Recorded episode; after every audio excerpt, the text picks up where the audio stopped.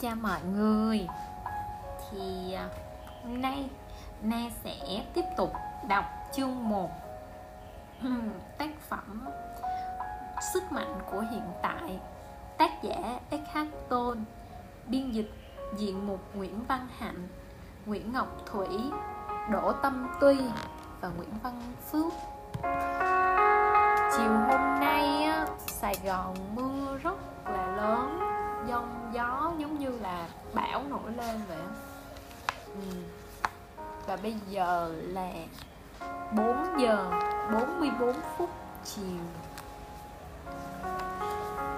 Lúc nãy na cũng đã thử một bản ghi âm, nhưng mà trời mưa, thành ra là khi mà ghi mộc thế này nó tạo thành một cái tiếng rè rất là khó chịu. Cho nên là na đã xóa đi bản ghi âm đó. Và bây giờ trời yên rồi, nên nên đọc chương 1 bạn vốn không phải là những suy tư, cảm xúc tiêu cực. Trở ngại lớn nhất để đi tới giác ngộ. Câu hỏi đầu tiên, giác ngộ là gì? Có một ông lão ăn xin, ngồi ở bên lề đường đã hơn 30 năm. Ngày nọ có một người khách lạ đi qua. Ông lão đưa tay chìa chiếc nón cũ ra và nói, xin ông có chút tiền lẻ nào cho tôi? Người khách đáp, tôi chẳng có gì để cho ông. Nhưng kìa, ông đang ngồi trên cái gì vậy? Lão ăn xin trả lời, đó chỉ là chiếc hòm cũ thôi. Tôi đã lê lết với nó từ rất lâu rồi người khách lại hỏi, ông có bao giờ để mắt nhìn xem bên trong có thứ gì không?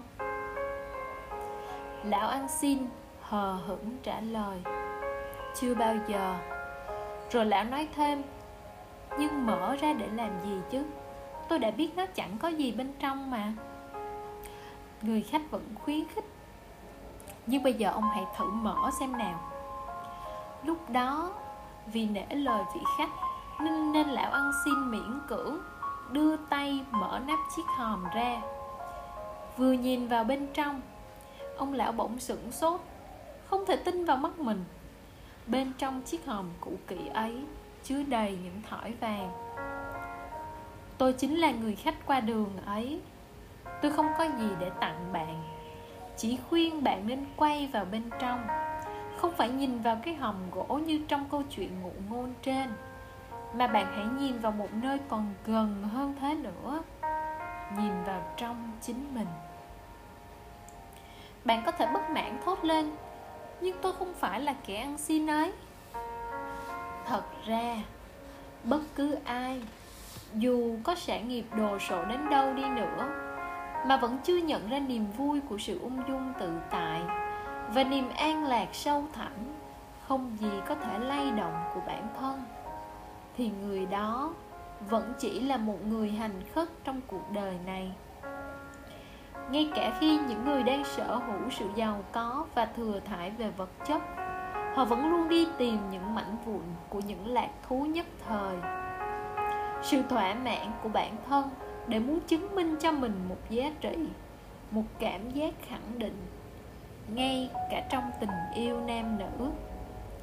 Họ không hề biết rằng họ vốn đã và đang sở hữu một kho báu ở bên trong. Gia tài vô giá ấy còn to lớn và ý nghĩa hơn bất kỳ những gì mà thế giới này có thể mang đến cho họ. Từ giác ngộ, thường gợi lên trong ta ý tưởng về một thành tựu tâm linh nào đó có tính chất siêu phàm. Và tự ngã của bạn cứ mong là bạn mãi nắm khư khư lấy cái điều sai lầm này nhưng thật ra, đó chỉ là một trạng thái cảm nhận sự đồng nhất của mình với sự an nhiên tự tại.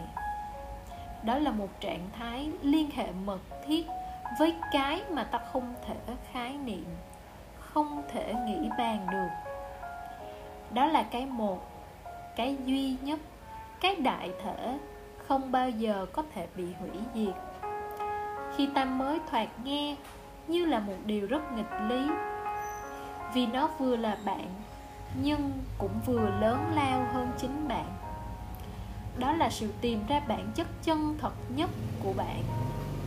Điều này vượt lên trên mọi hình tướng và tên gọi.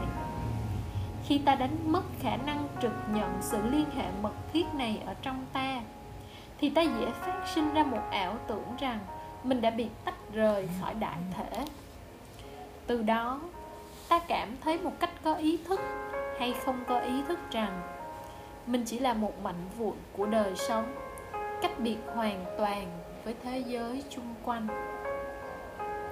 Cảm giác sợ hãi sẽ dấy lên trong ta và sự tranh chấp bên trong và bên ngoài ta trở thành một điều không thể tránh khỏi. Ừ, na mới dừng lại bởi vì có một cuộc gọi bây giờ na sẽ đọc tiếp. Tôi rất thích cách định nghĩa đơn giản của đức phật về trạng thái giác ngộ. Đó là trạng thái đã chấm dứt tất cả mọi mê muội trong ta. Đâu có gì quá siêu phàm trong sự thật này, đúng không? Dĩ nhiên, nếu đó là một định nghĩa, thì quả thật đó chưa phải là một định nghĩa toàn vẹn vì nó chỉ nói với bạn những gì ngược lại với trạng thái giác ngộ là chấm dứt khổ đau. Nhưng cái gì sẽ còn lại ở trong ta khi ta đã dứt hết khổ đau? Đức phật không nói. Sự im lặng của ngài giúp bạn tự tìm ra câu trả lời cho chính mình. Ngài dùng định nghĩa theo lối phủ định để giúp cho trí năng của ta không thể nắm bắt nó hay bám vào đó như là một điều gì để tin theo. Hoặc sai lầm hơn, khi ta cho đó là một thành tựu của những bậc siêu phàm, một mục tiêu mà chúng ta khó có thể đạt tới được. Mặc dù đức phật đã báo trước rõ như thế, đa số người học đạo vẫn tin rằng giác ngộ là trạng thái chỉ dành riêng cho đức phật và một số người đặc biệt mà không phải cho chính họ.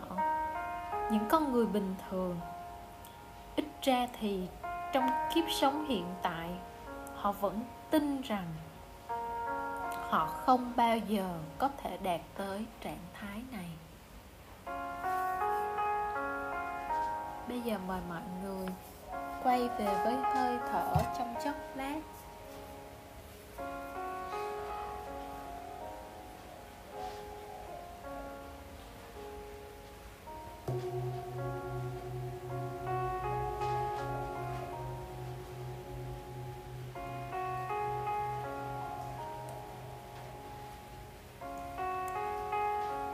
Câu hỏi ông dùng hai chữ hiện hữu. Xin ông cho biết, ông muốn nói về điều gì? Trả lời, sự hiện hữu là đời sống duy nhất, hiện tiền, vĩnh cửu, vượt lên trên tất cả mọi hình thái của đời sống thông thường. Những gì vẫn còn chịu sự chi phối của quy luật sinh diệt. Tuy nhiên sự hiện hữu không những chỉ vượt lên hình sắc, mà nó còn là tinh túy sâu thẳm và vô hình, không bao giờ có thể bị hủy hoại được. Nghĩa là bạn có thể tiếp xúc được với tinh túy ấy trong phút giây hiện tại, như là một phần sâu thẳm của chính bạn, bản chất chân thật của bạn. Nhưng bạn đừng nhầm tưởng là sẽ nắm bắt được nó nhất là nắm bắt bằng trí năng của mình. Bạn cũng đừng nên cố gắng để hiểu được điều đó, vì bạn chỉ có thể trực nhận được nó khi tâm thức của bạn thật sự lắng yên. Khi nào bạn thật sự hiện diện và khi sự chú tâm của bạn tập trung tối đa như có thể xuyên thủng được phút giây hiện tại, thì bạn có thể cảm nhận được sự hiện hữu kỳ diệu này. Một điều mà bạn sẽ không bao giờ hiểu được qua trí năng. Tìm lại được trực giác của mình về sự hiện hữu và đi sâu vào trong trạng thái cảm nhận bằng trực giác ấy, tức là giác ngộ.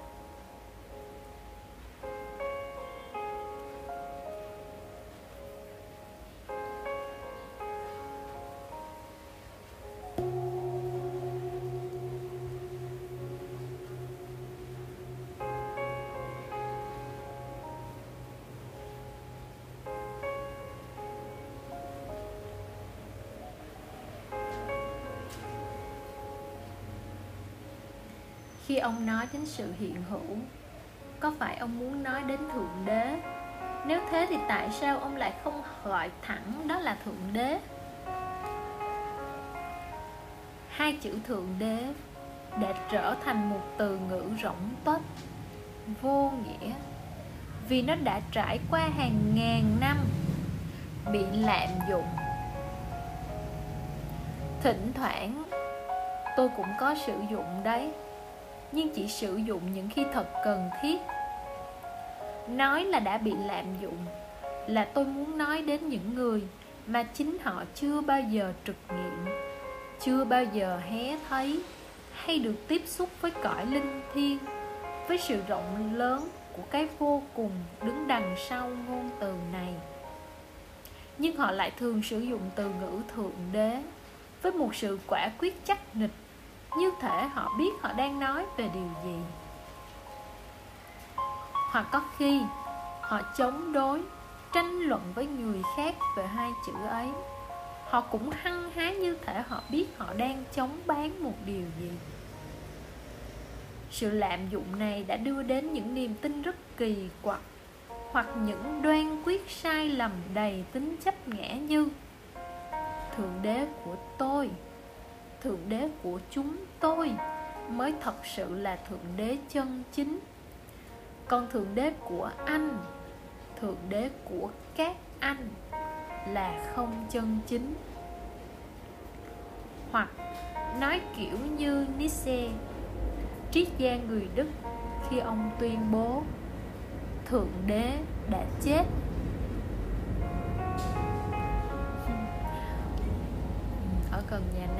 Lâu lâu sẽ có tiếng máy bay. Và ở đây tiếng máy bay, rồi tiếng xe nổ đùng đùng lại trào lên khi đọc đến câu thượng đế đã chết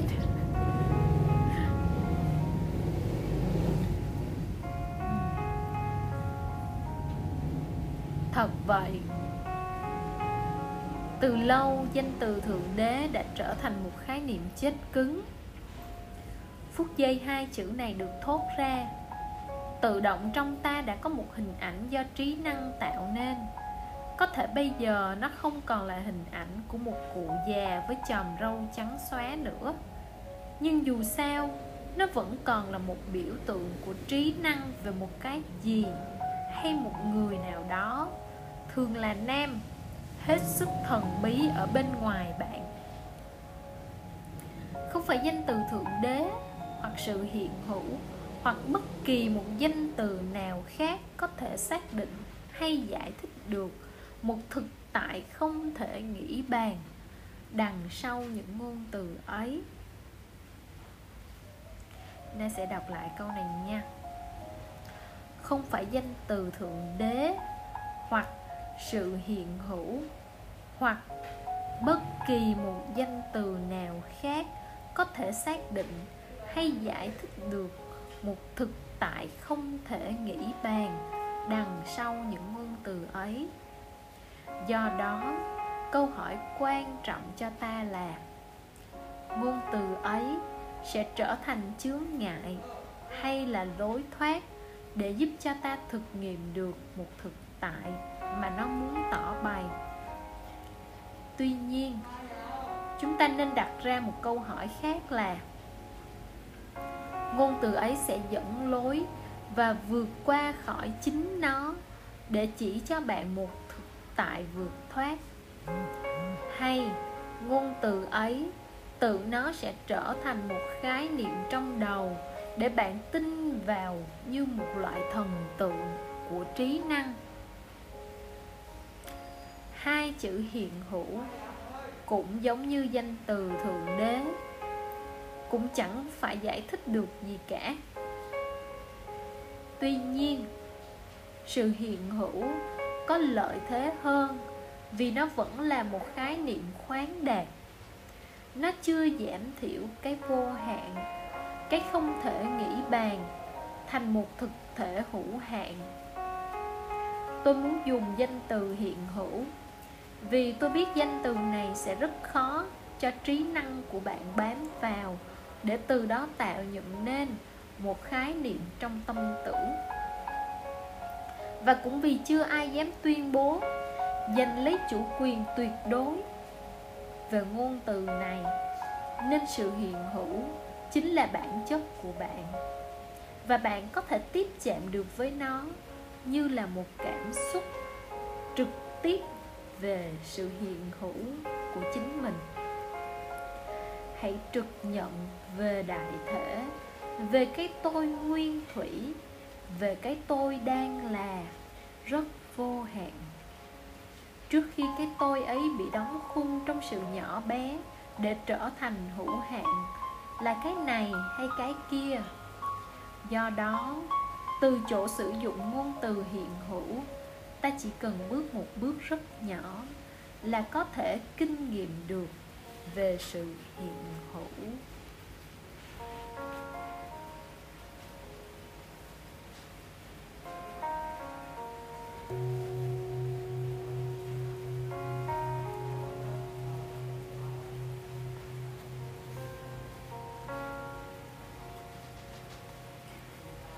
câu hỏi. Trở ngại lớn nhất, ngăn cản ta trải nghiệm được thực tại này là gì? Câu trả lời. Đó là khi ta tự đồng hóa mình với trí năng, tức là những suy tưởng miên man, những cảm giác sợ hãi, buồn bã, lo lắng, không có chủ đích ở trong đầu mình. Và ta thường đuổi bắt hay chạy theo chúng ta cả tin và dễ bị sai khiến bởi thứ trí năng này. Điều này làm cho khả năng tư duy có chủ đích của ta trở nên bị giam hãm và bó buộc. Khi ta không còn khả năng dừng lại những suy nghĩ lung tung, những cảm giác lo lắng, bất an ở trong đầu, ấy là lúc ta đã mắc phải một chứng bệnh nghiêm trọng. Nhưng thường thì chúng ta không nhận ra được điều này bởi lẽ hầu như mọi người, ai ai cũng đều mắc phải chứng bệnh trầm kha ấy. Do đó, căn bệnh được xem như là một điều rất bình thường. Chứng suy nghĩ lung tung, ồn ào náo nhiệt này ở trong đầu của chúng ta. Cản ngăn ta tìm ra được một chiều không gian yên tĩnh ở bên trong. Một trạng thái tỉnh thức lặng lẽ, vắng bặt các ý tưởng quấy nhiễu đây là một trạng thái không bị tách rời với sự hiện hữu ở trong ta. Những suy nghĩ miên man như thế thường tạo nên một ảo tưởng của trí năng về sự có mặt của một cái tôi tách biệt hoàn toàn với thế giới chung quanh. Cái mà chúng ta thường gọi là tự ngã. Đó là một cảm nhận rất thật trong chiều sâu tâm thức rằng tôi là một thực thể riêng biệt cái tôi giả tạo đó, cảm thấy thường trực, bị bủa văng bởi những cảm giác bất an, sợ hãi và khổ đau. Triết gia descartes tin rằng, ông đã tìm ra chân lý quan trọng nhất của loài người với câu khẳng định nổi tiếng tôi tư duy nghĩa là tôi tồn tại. Thật ra câu nói này của ông hàm chứa một sai lầm rất căn bản đó là khi ông đã đánh đồng tư duy, suy nghĩ với sự hiện hữu. Ông cho rằng mình chỉ là những suy tưởng không có chủ đích ấy ở trong mình. Cái phần suy tưởng, cảm xúc miên man không thể dừng lại ấy trong ta. Hầu như ai cũng có. Nó vận hành trong một sự tách biệt hiển nhiên với thế giới chung quanh. Con người hay suy tư ấy ở trong ta vận hành trong một thế giới của đảo điên, phức tạp. Luôn luôn có sự bất đồng với người này hay người khác. Đó là một thế giới phản ảnh sự phân mảnh của tâm thức.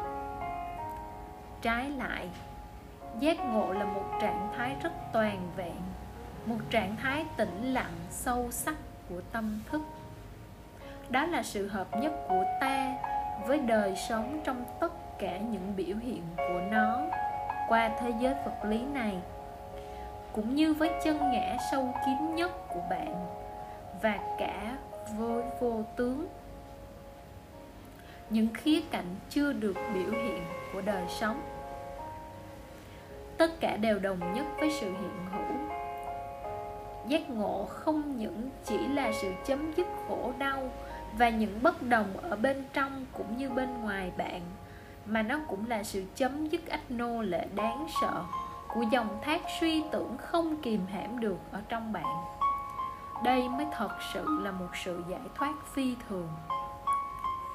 Khi tự cho mình chỉ là thứ trí năng, suy tưởng miên man, không có chủ đích, điều đó sẽ tự nhiên tạo nên trong ta một lăng kính đầy những khái niệm tên gọi, hình ảnh, ngôn từ những sự phê phán và định nghĩa, làm thành những chướng ngại bên trong chính ta, ngăn cản và không cho phép ta có được những quan hệ chân chính với những người khác.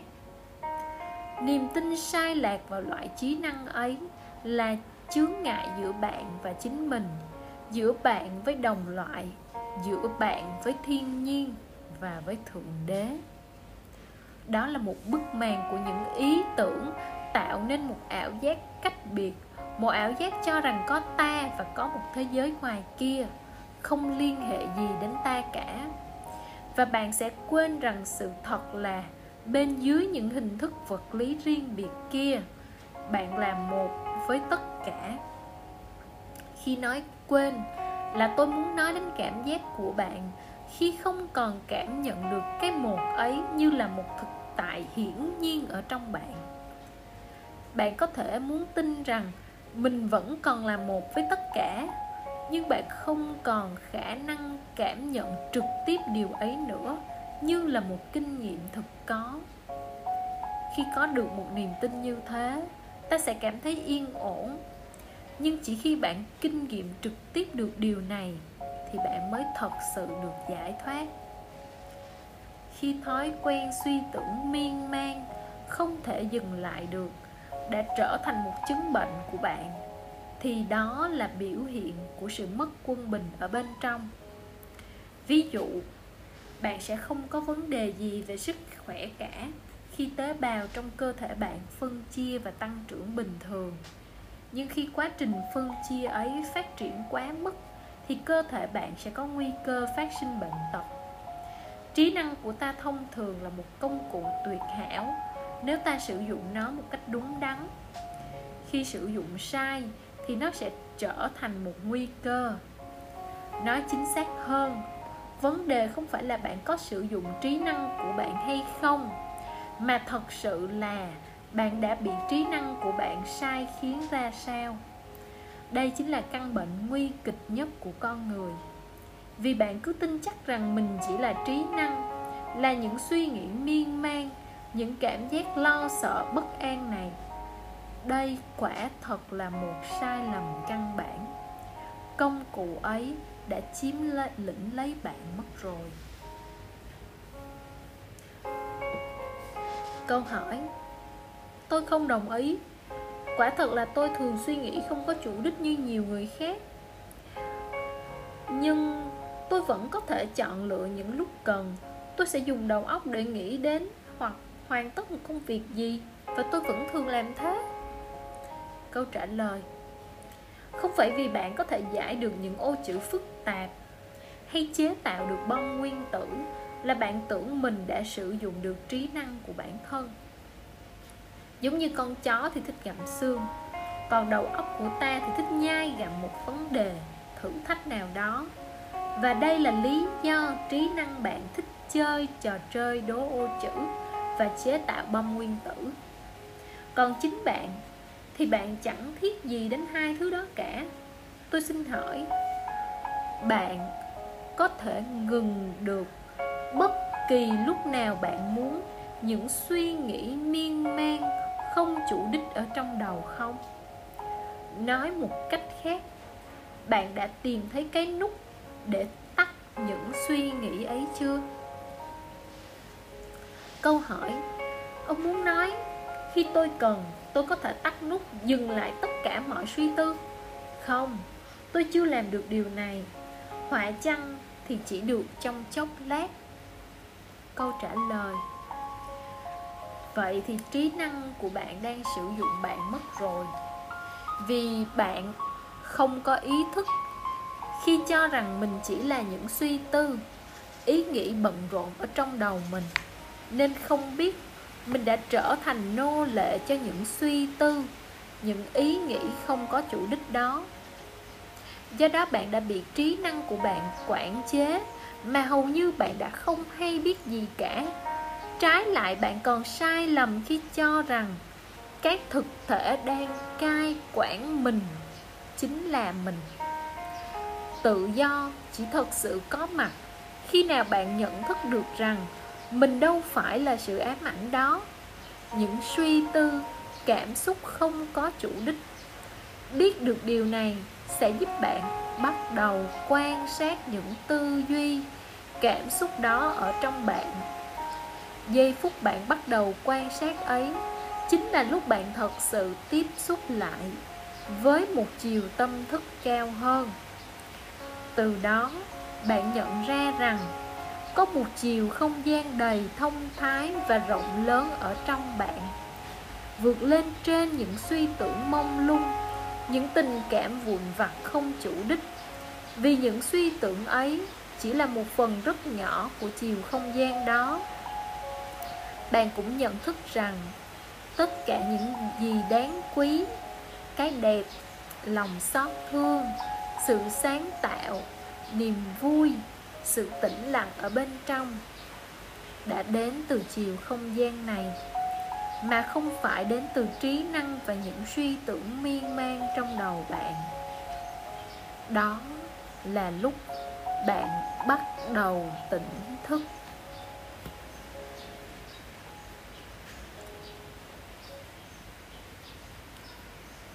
Và ừ, trời bên ngoài đã tiếp tục mưa trở lại. Đang cũng sẽ dừng phần đọc ở đây. Hẹn mọi người lắng nghe phần ghi âm tiếp sau.